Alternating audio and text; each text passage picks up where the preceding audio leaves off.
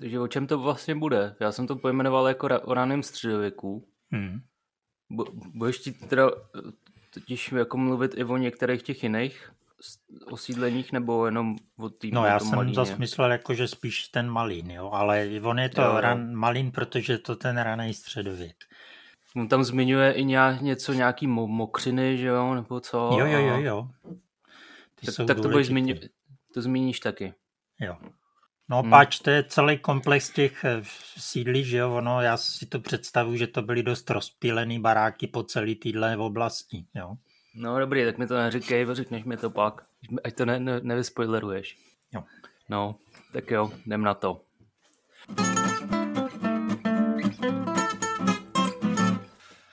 Vážení posluchači, vítáme vás u našeho čtvrtého dílu našeho kutnohorského klábosení. Tentokrát budeme mluvit o raném středověku, o raně středověkém osídlení na Kutnohorsku a budeme tím pádem mluvit především o Malíně. Na drátě je se mnou Martin Bartoš, můj teďka. Zdravím. A já jsem rovněž Martin Bartoš, rovněž zdravím. E, začneme, aby jsme vůbec věděli, kde vlastně v té době jsme nějakou periodizací, čili co to je vlastně středověk, raný středověk a jak zhruba to je ohraničený. Ono samozřejmě se to pohybuje poměrně volně a i pro to český prostředí je lepší si to trošičku upravit. Jenom na začátek bych řekl, že vlastně v Česku, na českém území v podstatě nemáme starověk, protože vlastně tady se přešlo rovnou z pravěku do středověku, jelikož to římské osídlení se na českém území v podstatě nenachází, respektive jeden přechodný tábor byl uh, říms, římských legí byl objevený v Jižní Moravě mezi Břeclaví a uh, Lednicí, o kterém ty, jelikož jsi měl za barákem jako dítě, tvrdíš, že ho objevil dřív než archeologové. jo. No, ale jinak v podstatě uh, Římani se usídlili na Dunaji, to byla ta Limes Romanum, takže na český území příliš nepronikli. No jako docela důležitá je stanice v Mušově, že jo, tam bylo trvalé osídlení římské. Jo, ale jako v podstatě asi nic neskazíme, když budeme tvrdit, že starověk aspoň na Kutnohorsku není. Ten středověk eh, obecně je teda vymezený stěhováním národů, o čem teda ještě promluvím trošku ze široka, protože to je pro to český území důležitý ale uh, pokud někdo chce nějaký rok, tak se uvádí rok 476, kdy jakýsi germánský vůdce Odo, Odoaker uh, se sadil posledního římského, západořímského císaře.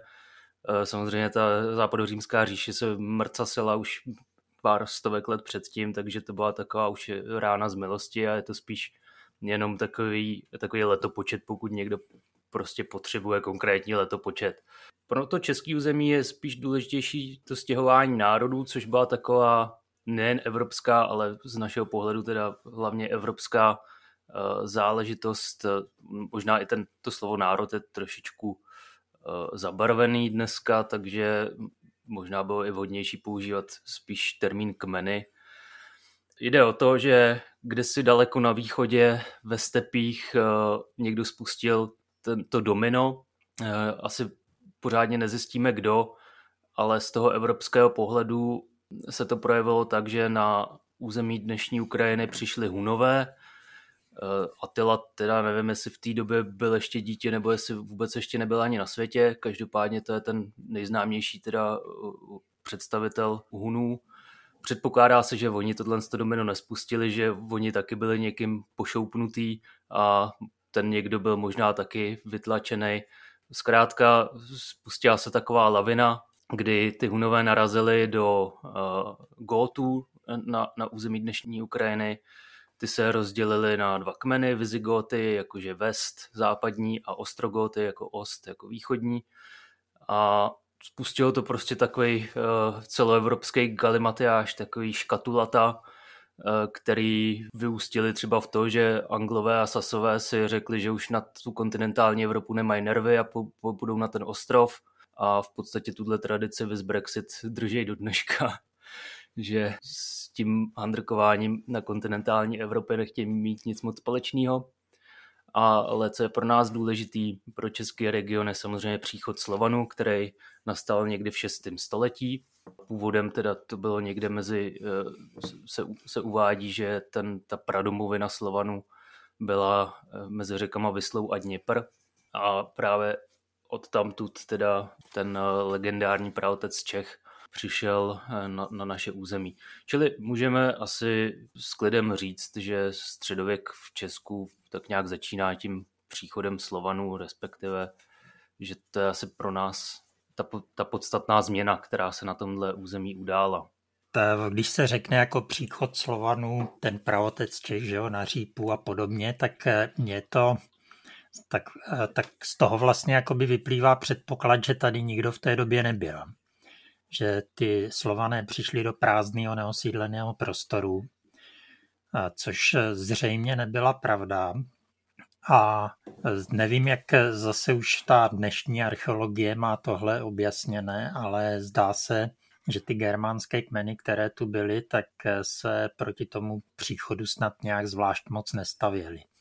Aspoň teda je, jestli pořád tyhle výsledky platí, tak do prokázaný společný soužití na jedné lokalitě obou dvou těch a to myslíš teďka na našem území byli Markomani, nebo... To nevím, to zase vychází, že jo, tohleto z těch římských zpráv a tam, jak to ty historici interpretují, to, to už tomu musím prostě věřit nebo nevěřit, víc s tím nenadělám. Já teda taky nevím, jestli přes to české území neprošly ty Langobardi. Langobardi předpokládá se, že přes ně prošli. To jsou teda posluchačům Langobard vlastně znamená jako dlouhý brady a ty se pak usadili v dnešní Lombardy, čili na severu Itálie. Čili Langobardy, no. Langobardi teda sídlili po nějakou dobu na Moravě a těma Čechama, pokud jimi prošli, tak opravdu asi nejspíš jenom prošli. Každopádně eh, asi to necháme u toho, že pro nás je důležitý teda ta kulturní změna v tom Eh, příchodu Slovanů. A ještě bych jenom teda k té periodizaci dodal na konec středověku, to, to je někdy mezi 15. a 16. století na přelomu. Zase se tam, pokud chce někdo nějaký datum, nějaký letopočet, může to brát objevením Ameriky 1492, může to brát nábožensky, čili Luther, vystoupení Luthera a reformace 1517. Tam zase by třeba některý čeští patrioti namítali, že reformace začala už Husem, takže pro nás, pro český prostředí, eh, se tak intuitivně nejlíp používá eh, to politický, ta politická změna a to je v roce 1526 nástup Habsburků a to proto, že ty Habsburkové tady vládly celý novověk, že jo, až do roku 1918.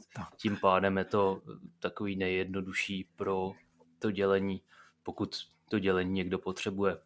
Ale my se budeme teďka pohybovat v tom raném středověku, který eh, je teda té první, první části středověku, čili řekněme na našem území od toho příchodu Slovanů a je braný někdy do 11. století. Já bych na to koukal třeba z pohledu architektury nebo respektive výtvarného umění obecně, kdy raný středověk je vlastně po románský sloh a gotika už je ten vrcholný středověk v těch zase v nějakých velkolepých dějinách si člověk může třeba dát datum 1054, což je velký schizma, kdy se, od, kdy se rozdělila vlastně katolická a ortodoxní církev, ale to asi zase se toho českého prostředí zase až to tolik nedotklo, že jo. Hmm. Tak a ten, ten raný středověk teda mají archeologové dál rozdělený, protože pořád se pohybujeme v době, kdy těch písemných pramenů moc není, tak je lepší vycházet teda zase z toho archeolog, archeologického členění, kde teda mají uh, jako první kulturu pražského typu, což je od uh, nějakého 6. století, poloviny 6. století do poloviny 7. století. O té asi my ani se zmiňovat nebudeme, ale to, co pak už pro nás bude zajímavý z hlediska toho Malína, je to starohradištní období, což je nějakého toho roku 650 do roku 800, nebo řekněme od poloviny 7. století do konce 8. A asi o těch dalších eh, se zmíníme později, ať to tady nezní jak telefonní seznam. Takže to jenom asi aby jsme věděli, jako kde se budeme dneska pohybovat. Asi jenom, když vyspoilerujeme některý budoucí díl, tak eh, je třeba mít na paměti, že Kutná hora byla založená, no, řekněme spíš, že ten zběh ke Kutně eh, nastal někdy v polovině 13. století, takže tady se pořád pohybujeme mnoho století, mnoho století dříve. Sedlecký klášter byl tuším založený 1142, takže mm-hmm. to jenom, aby, aby asi bylo jasný, že pořád jsme ještě poměrně daleko a asi teda můžeme začít mluvit o tom Malíně. No, jsi teda to vzal tak ze široká, tak začneme teda od těch prvních Slovanů.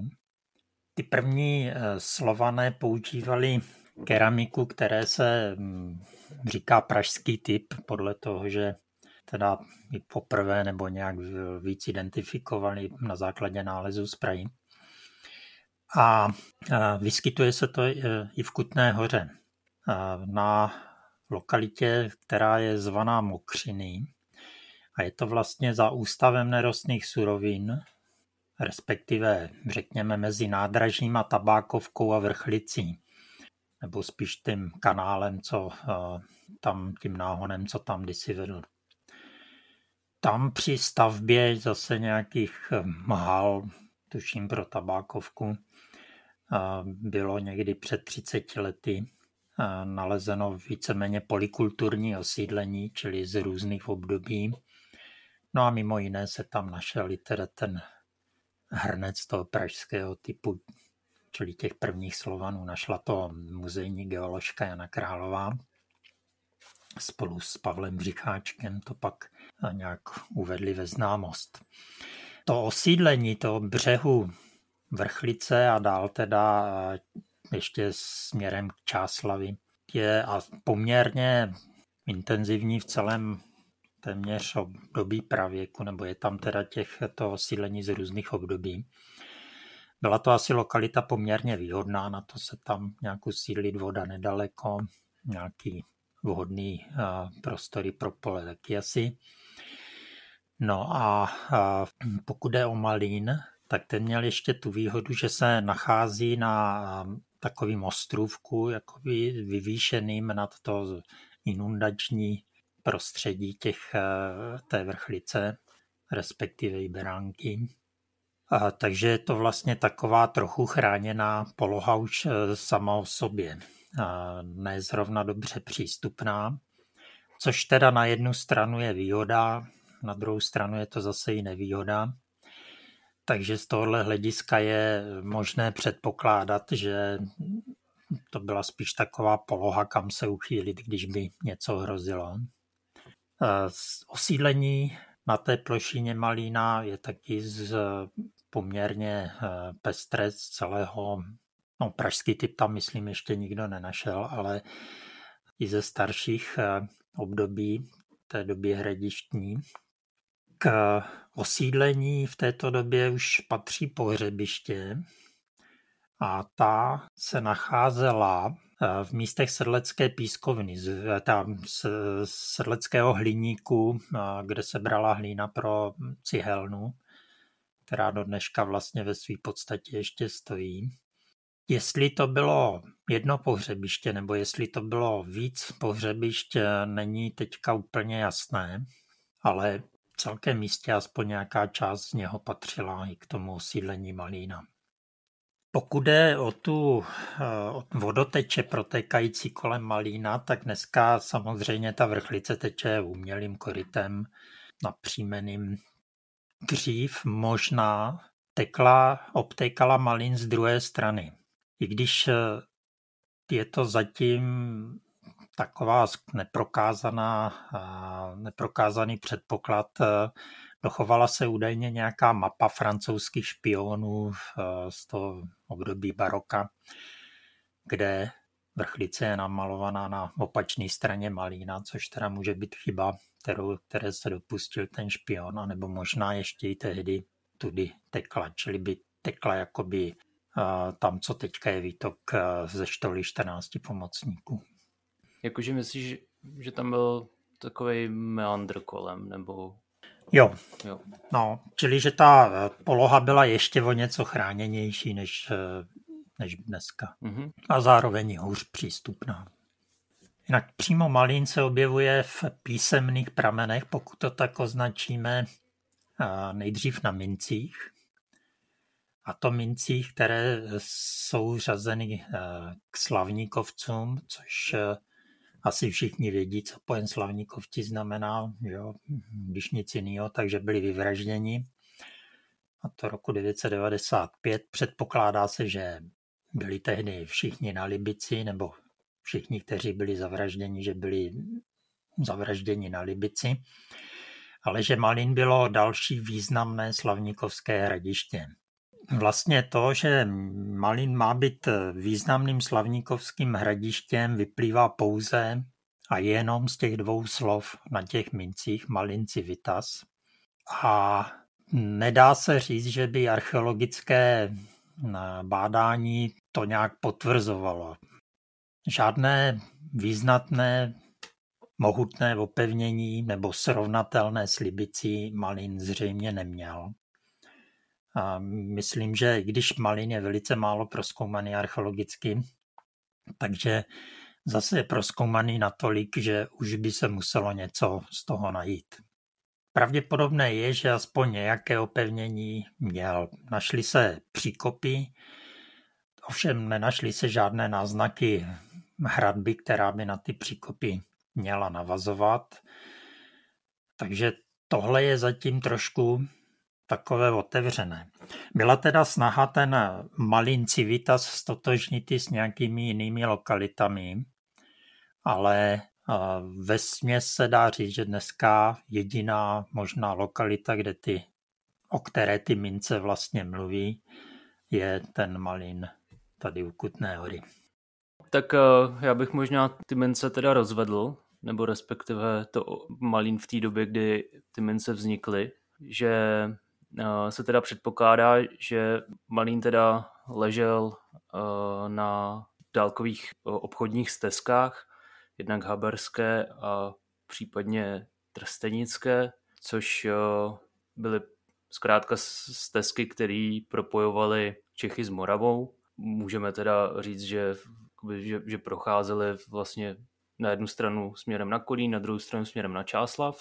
Někdy je ta trstenická označovaná jako součást transevropské magistrály. Vlastně jde o to, že ty stezky teda fungovaly jako teda takový dálnice, ono přece jenom ta příroda byla tehdy mnohem divočejší než dnes a nebylo tak snadný teda projít jako z, z, místa, z místa na místo, čili ty stezky sloužily k tomu jako, jako komunikace často vedli podél řek.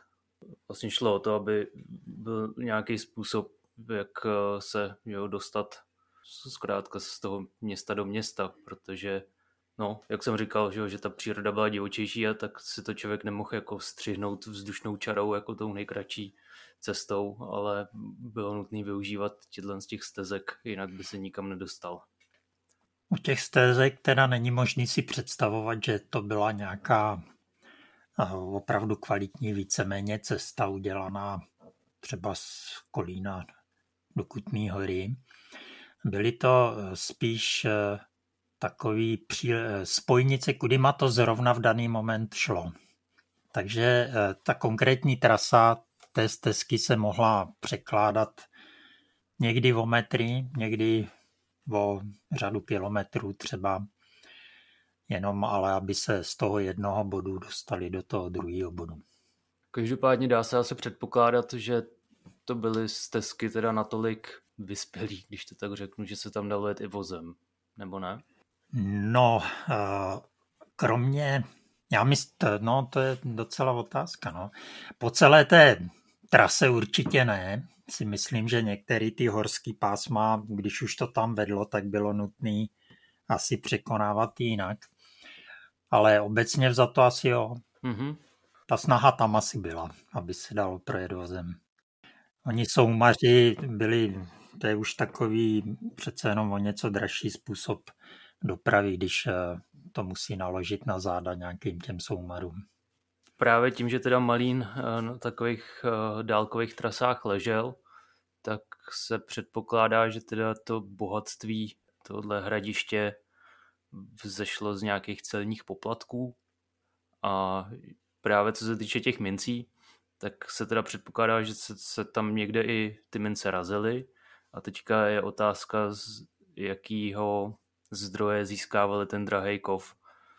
Čili existovala te- teorie, nebo existuje teorie, že byly nějaký už v té době povrchový uh, doly, ze kterých uh, na, na tom kutnorském teda revíru uh, to stříbro odebírali, ale nic takového se doteď nepodařilo prokázat archeologům. Je to tak? No, oni archeologové tohle ani neskoumali v podstatě ještě. A tady jsou asi dvě krajnosti. Můžeme tvrdit, že tady třeba stříbro těžili už i keltové. Proč ne? Ale jako další věc je prokázat to. A zatím teda na základě eh, z toho, co ví geologové o kutnohorských eh, ložiscích, tak to vypadá, že eh, v době a zároveň na základě toho, jaké jsou naše představy o útnickém umění v této době, v tom desátém století, tak to vypadá, že zdejší ložiska stříbra byla nevyužitelná. Takže teďka je ta převládající teorie taková, že oni získávali ten drahý kov z toho dálkového obchodu a pak si toho sami přerazili na ty své vlastní mince. Tak nějak. Jako jestli existoval nějaký obchod s neraženým stříbrem, těžko říct. A teda to mluvím za sebe, jo, jiní zřejmě jsou schopní říct to celá přesně, jak to bylo. To stříbro by v tomto případě pocházelo možná teda ze severoafrických nalezišť. No, tak to je hodně dálkový obchod. Je, ale když si vememe teda, že toho roku 950 a něco tuším, pobíhal v Praze ten arabský obchodník, nebo co měl za národnost, každopádně byl to uh, muslim, že jo. A měl naplánováno pokračovat ještě někam dál z té Prahy na východ, tak tenhle dálkový obchod existoval, fungoval a byl zřejmě i dostatečně lukrativní. Tak e, k těm mincím ještě je ta zajímavá teorie o, o té ruce s díkou. jo. To by možná no. stálo taky za zmínku, že teda na těch mincích se objevuje uh, vyražená ruka s, ruka s dýkou a hmm. vzešly z toho teda takový fantaskní teorie, kde se dá asi už dneska s klidem tvrdit, že přání bylo otcem myšlenky a že tím, že víme, že slavníkovci byli vyvražděný, takže to byla jakási výhruška či jako taková předzvěst toho, že věděli, co je čeká Tenhle ta teorie je poměrně dobře vyvrácená v knížce Slavníkovci od Michala Lutovského a Deníka Petráně, kde oni tomu věnují poměrně dost velkou pozornost a vyvracují to velmi důkladně. Hmm. Taky podrobně popisují, jak tento mýtus vznikl. No, každopádně uh, pořád asi ta ražba vlastních mincí Eh, zase se na druhou stranu musí říct, že je poměrně, poměrně že jo, ambiciozní záležitost a že to mohlo samozřejmě odrážet nějaký jejich, eh, no, nějaký jejich mocenský ambice, který právě pak těm přemyslovcům se nemuseli zase tak moc líbit. No, um, jako to je takový možná. Jo. Když se podíváme později někam, tak eh, myslím si, že to, že Šlíkové razili Tolár, nebyla žádná výhruška Habsburkům nebo králi českému, eh, těm Jageloncům ze začátku. Že jo. Fakt je, že Habsburkové se pak s nima vypořádali, ale ne z důvodu, eh, jako že by se cítili ohrožení šlíkama, ale z toho důvodu, že ten Jáchymov se jim mohl hodit. Takže něco Podobného by to mohlo být se slavníkovci, ovšem v případě, že by využívali místní stříbro třeba, tak že by ty přemyslovci jim to vzali. Ale je tady pořád ještě ta jakoby otázka, kdo to vlastně ty slavníkovci byli. Jo. Byl to opravdu někdo, kdo stál mimo přemyslovský rod, nebyli to taky přemyslovci. Takže zase máme trochu paralelu s Děpoltici na Kouřimi, což byla vlastně větev přemyslovců Čili něco podobného mohli být ty slavníkovci. A prostě kníže pověřil bráchu nebo strejdu, aby dohlížel na tenhle kus té, trans, té transevropské magistrály. A, a dál bych v tom nehledal nějaký jako velký problémy. To jestli se navzájem nějak nepohodlí, je to možné, ale v tom případě asi přece jenom to slavníkovské mincování trvalo nějakou dobu, to by na nějakou hádku, nad kterou slunce zapadne nebo nezapadne, teď nevím, jak se to říká, nevypadalo, vypadalo, vypadalo by to na něco dlouhodobějšího. Tady bych spíš opravdu to nechal na tom závěru, ke kterému došel teda Litovský s Petráněm, že ražba mincí zase neznamenala to, co v pozdějších dobách zásah do nějakého panovnického regálu, protože ten regál tehdy ještě neexistoval. Čili výhradní právo panovníka razit mince eh, v té době neexistovalo. No a když si to tak vememe, tak ono i v těch obdobích, kdy existovalo, tak eh, bylo porušované, i když ne nezákonně, ale ty panovníci dávali případně svolení, že si nějaký vévoda v Krumlově razil mince. Takže moc bych to nepřeceňoval. Eh, ta ruka s dýkou eh, určitě není nějaký výhružný motiv. Eh, ten orel útočící s hlavou skloněnou někam pod křídlo, to je vlastně nesmysl. Orel asi nejspíš takhle neutočí, že by schoval hlavu pokří někam na hruď. A navíc to připomíná motiv eh, pelikána krmícího mláďata vlastní krví, že jo, poměrně eh, častý křesťanský motiv. Pokud jde o nápisy na těch mincích, eh, tak je vhodné si uvědomit, že ty nápisy v té době nebyl skoro nikdo schopen přečíst, protože neuměl číst. A i kdyby číst uměl, tak často jsou ty nápisy tak nesmyslné, že v podstatě jako není možné jim dát nějaký smysl, když se o to badatelé pokoušejí a právě i v té knižce, zmíněné knižce je ukázané, jak je možné docházet k naprosto odlišným závěrům. Na druhou stranu Malin Civitas je tam uvedeno tak jasně, že se to nejspíš nějak jinak přečíst nedá. Takže to bychom asi měli k tomu slavníkovskému osídlení Malína. Nebo chtěl bys k tomu ještě něco dodat? Tam vlastně to, co zřejmě nejspíš je opravdu pravda, je, že ty slavníkovci byli na toho Václava, čili 28. září 995 vyvraždění s výjimkou biskupa Vojtěcha a, šéfa rodu Slavníka, který byl tehdy na válečném tažení. Co se ovšem stalo s případně s tím Malínem, s Malínským hradištěm, pokud doopravdy existovalo aspoň nějak eh, mohutně v opevněné podobě? Zaniklo taky nebo pokračovalo dál? No, eh, Čili pokud vlastně ani nevím, jak moc to hradiště bylo hradištěm, tak eh, těžko můžu posoudit, jak pokračovalo dál. Každopádně osídlení dál pokračovalo té, eh, toho ostrůvku vyvýšeného na tu eh, nívu vrchlice.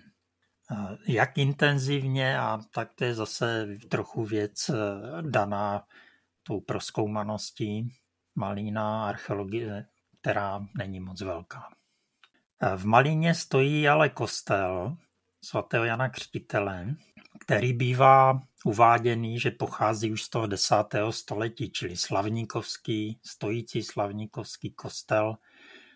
Vlastně by to byla jedna z těch vůbec nejstarších stojících staveb na našem území. Ovšem není vlastně to jeho stáří nijak zvlášť potvrzené. Čili je to zatím spíše zase přání, zase tak trochu mýtus, že tady máme kostel z 10. století. Může být i mladší, každopádně mladší je věž, ta je zhruba, řekněme, z roku 1300 a dál byl teda i upravován. Určitě teda se jedná kostel zase z té druhé strany. Nejmladší, co by mohl být, tak je románské období. Určitě je románský nebo starší. Ale ten druhý kostel svatého Štěpána je taky románský. Navíc, když to vememe z hlediska, nevím do jaké míry ještě pořád dneska přijímaných eh, tribunových kostelů a s tím spojený jako vlastnické kostely nějakého pána, který v daném místě sídlil, nějakého příslušníka elity, tak ten kostel svatého Štěpána má po stranách eh, na bočních zdech eh, vokínka, který celkem zjevně vedli pod tribunu, čili se jednalo zřejmě o tribunový kostel, u kterého by tím pádem mohl někdo sídlit. No. Eh, je to trochu zvláštnost, že, na, eh, že v Malíně stojí dva románské, nebo teda i starší, v případě to Jana Křtitele, kostely. Protože tam stavěli druhý románský kostel. Buď to osídlení bylo tak intenzivní, že by to vyžadovalo. Pak se dá říct zase, proč to postavili pár metrů od sebe ty kostely, ale na to se dá snadno odpovědět jako kde jinde. Tam už to tam tolik místa zase není. Museli by ty kostely být asi pro nějakou, jako řekněme, aglomeraci, čili pro další usídlení v okolí. Což se trošku kříží s tím, že v Sedleci stojí taky románský kostel, o kterém se předpokládá, že pochází z doby ještě před založením kláštera. Někdy se označuje jako Miroslavův vlastnický kostel. On teda ten Miroslav by těch kostelů pak měl nějak moc teda, čili těch sídel, protože jsou mu přisuzovaný ještě i další. Ale zase to už je jenom vytváření nějakého mýtu. Každopádně Malíně stojí dva románský kostely a není to běžné. Mm-hmm. Tak uh, řekneš něco o tom falzu ještě z 12. století? Jo, asi nejstarší uh, nebo kromě těch mincí další zprávy o Malínu eh, má Kosmas, ale první opravdu jako konkrétní další zpráva k Malín, týkající se Malína eh, se hlásí k roku 1046, i když je to falzum někdy údajně ze 12. století, takže asi o těch 100 let až 150 let pozdější. Takže to může být nějaký přepis to je vlastně problematika fals je jako proč se vytvářely. A dost často to asi bylo proto, že existoval nějaký stav, který bylo nutné potvrdit, že je právně správný. Jo. Čili to, co je v tom falzu, a by nejspíš měla být nebo mohla být pravda pro tu dobu, kdy to falzum bylo vyhotovené. Mm-hmm. V tomhle falzu je napsané, že staroboleslavská kapitula má v Malíně pět poddaných. Jsou tam dokonce vyjmenovaný jmény. To neznamená, že tam měli pět lidí, to znamená pět rodin. Čili těch lidí mohlo být první desítky. No tak tam, tam je, myslím, jsou že vyjmenovaný, že tam je ten Miloň a ty jeho čtyři synové, Bohuž, Bach, Skoř a Rozvad. Tak, každý nejspíš už měl nebo mohl mít vlastní rodinu Každopádně pokud ty měl, tak eh, se ty ostatní příslušníci těch rodin nepočítali. Tím, že jsou tady právě vyjmenovaný ještě zvlášť, jo, každý, tak pravděpodobně už tu rodinu měli. No a ještě, ještě na tom zajímavý, že to jsou vlastně jména, uh, nej, nejstarší jména, který máme o obyvatelích Kutnohorska. Jo, jo. Že to hmm. jsou jako první, uh, první lidi, který známe jménem, že když jsme mluvili posledně o té neolitické revoluci, tak tam samozřejmě nikoho jménem neznáme. Hmm. No. no, čili vypadá to, eh, že k tomu roku, řekněme 1200 nebo hm, o něco dřív, v Malíně staroboleslavská kapitula měla nějaké poddané. A nebo aspoň se snažila prokázat svůj právní nárok na nějaké poddané v Malíně. Jenže v této době už vlastně Malín měl patřit eh, do jisté míry pod sedlecký klášter. Takže je tady takový rozpor. Myslíš teda v tom 12. století, druhé půlce? Hmm, jestli se nepletu, tak eh, Malín není přímo jmenovaný eh, mezi vesnicemi, který dostal sedlecký klášter, ale existuje nějaký názor, že eh, Malejovice Uhlířských Janovic, které jsou uvedené mezi darovanýma vesnicema, takže ve skutečnosti tam jde o špatně napsaný název nebo nějaký zkomolení a má tam být Malín. Z toho, kde je ta informace o těch Malejovicích zařazená v té listině, se zdá, že by to měla být lokalita teda podstatně blíž eh, ke klášteru než u Ulírských Janovic. Tady je vhodný si ještě uvědomit pro ten středověk, že bylo možné vlastnit v té vesnici jenom něco, tak konec konců dneska je to taky možný, že vlastním jenom jeden barák. Tehdy ovšem do toho jakoby vlastnictví patřili ti poddaní a je teda možné, že jak starobozleslavská kapitula, tak sedlecký klášter vlastnili vlastně části toho Malína a mohli si tam teda, to dá se předpokládat, že se moc rádi neměli, tak že si mohl někdo z nich postavit ten druhý kostel. Pak je ovšem ještě otázka farní zprávy, no a to už je pro mě opravdu neřešitelný. Ale myslím, že i ty potíže s tou farní zprávou, která přímo sedleckému klášteru nepatřila, a jestli se nepletu, tak mu byla potvrzená až eh, o několik staletí později, 1375 nebo tak nějak papežem. Fakticky už eh, asi o 50 let eh, a, a o něco víc dřív za Oldřicha z Paběnic snad, který byl tím farářem a současně i členem pak snad i opatem sedleckého kláštera, tak vlastně ta, tyhle dvě funkce splynuly, nebo tyhle dvě instituce. No a k malinské farnosti patřila i oblast pozdější Kutné hory, takže vlastně Jakub, Barbora a tak byly pouze kaple. Tak Barbora to byla úplně věc přece, věcká farnost. Jo, ale byla, ta byla za kaple vlastně od Měvického kostela. No. Čili tyhle ty velký kostely byly jenom pobočkama tady těch z dnešního hlediska vesnických kostelů. No, filiální, jak se říká. Ale zase fakt je, že v té době na místě Barbory byla kaplička, taky jenom původně dřevěná, pak teda zděná. Na, na místě Jakuba neboli tehdy ještě svaté eh, jako paní Marie taky bylo nejspíš nějaké provizorium. Tak to asi nějak teda zatím schrnu, aby jsme se dostali k těm uh, různým dobám hradištním. Takže vlastně ty nejstarší nálezy v, v Malíně přímo jsou teda z té starší doby hradištní, to znamená do konce 8. století. Jakože to je tak nej, nej, nejdál uh, datovaný to osídlení tam. Je, no, to bych se musel podívat už zase.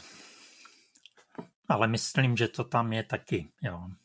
No, pak když mluvíme o té střední době hradištní, tak to jsou zhruba ty slavníkovci, respektive ty sahají až i do té mladší doby hradištní, že jo? No. Protože se to láme, tahle periodizace někdy v polovině desátého století, tak se těžko říct teda, jak dlouho asi ty slavníkovci tam byli, že jo? Jestli uh, už v první polovině desátého století tam tenhle rod sídlil. No to trochu souvisí s tím, co jsem říkal taky, jako kdo to vlastně ty slavníkovci byli. No. A pak teda uh, vlastně ta pozdní doba hradištní, tak to už eh, tu tady máme datovanou jako druhá polovina 12. století až první polovina 13. století, čili tu jsme někde uh, u té staroboleslavské kapituly a později teda sedleckého kláštera. A pokud teda jde o tu funkci eh, Malína jako nějaké hradiště, tak když už bychom to potřebovali, aby ta funkce někde přežila, tak eh, by se dalo uvažovat o tom, že se přesunula do Čáslavy na Čáslavský hrádek, který je velmi malý. Ono i teda malinské hradiště poměrně je opravdu malé. A ten hrádek je ještě daleko menší a přesto vlastně se postupně z toho vyvinul Čáslavský kraj, čili eh, centrum docela velké oblasti. Mohl být Malínský kraj. Jo, ale tak to bereš se teďka z hlediska té funkce. Každopádně mě šlo o to, že to osídlení tam teda kontinuálně je už od, uh, od někdy toho 8. století minimálně, což vlastně třeba o těch mokřinách, uh, jak se o nich mluvil, se říct nedá. Tam taky, tam taky, jo, tam to taky pokračuje. No, tam nikdo nebydlí. No teď ne, páč jsou tam haly.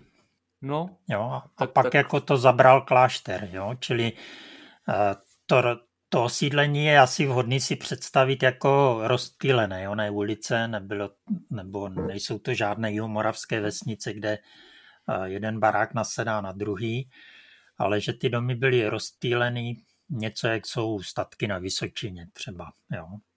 Takže vlastně u hm, divadla se našly nějaké zásobnice slovanské.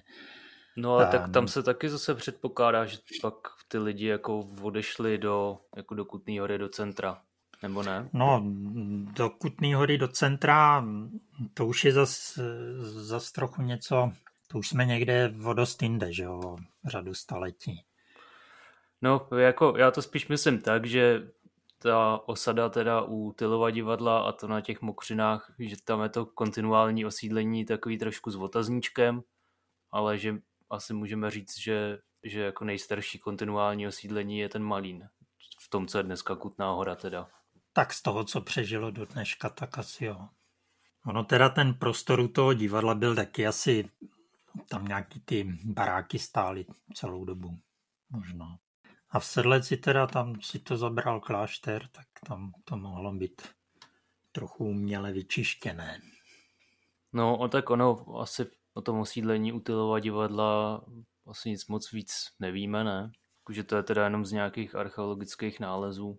Tak eh, ty mokřiny jsou taky jenom z archeologických nálezů a, a ten malín, kromě ty listiny z, eh, z toho 12. století, vlastně o něm taky nejsou žádné opravdu řádné zprávy. Snad teda, když Kosmas údajně snad o něm píše jako o opidu, tak eh, by to nějaké opevnění mělo mít. Možná ještě v té kosmasově době, ale to už bych chtělo nějak potvrdit. Ta sídlišní tradice v tom Malíně musela být nějaká dost eh, dostatečná na to, aby se tam ta fara udržela, že jo, celou tu dobu.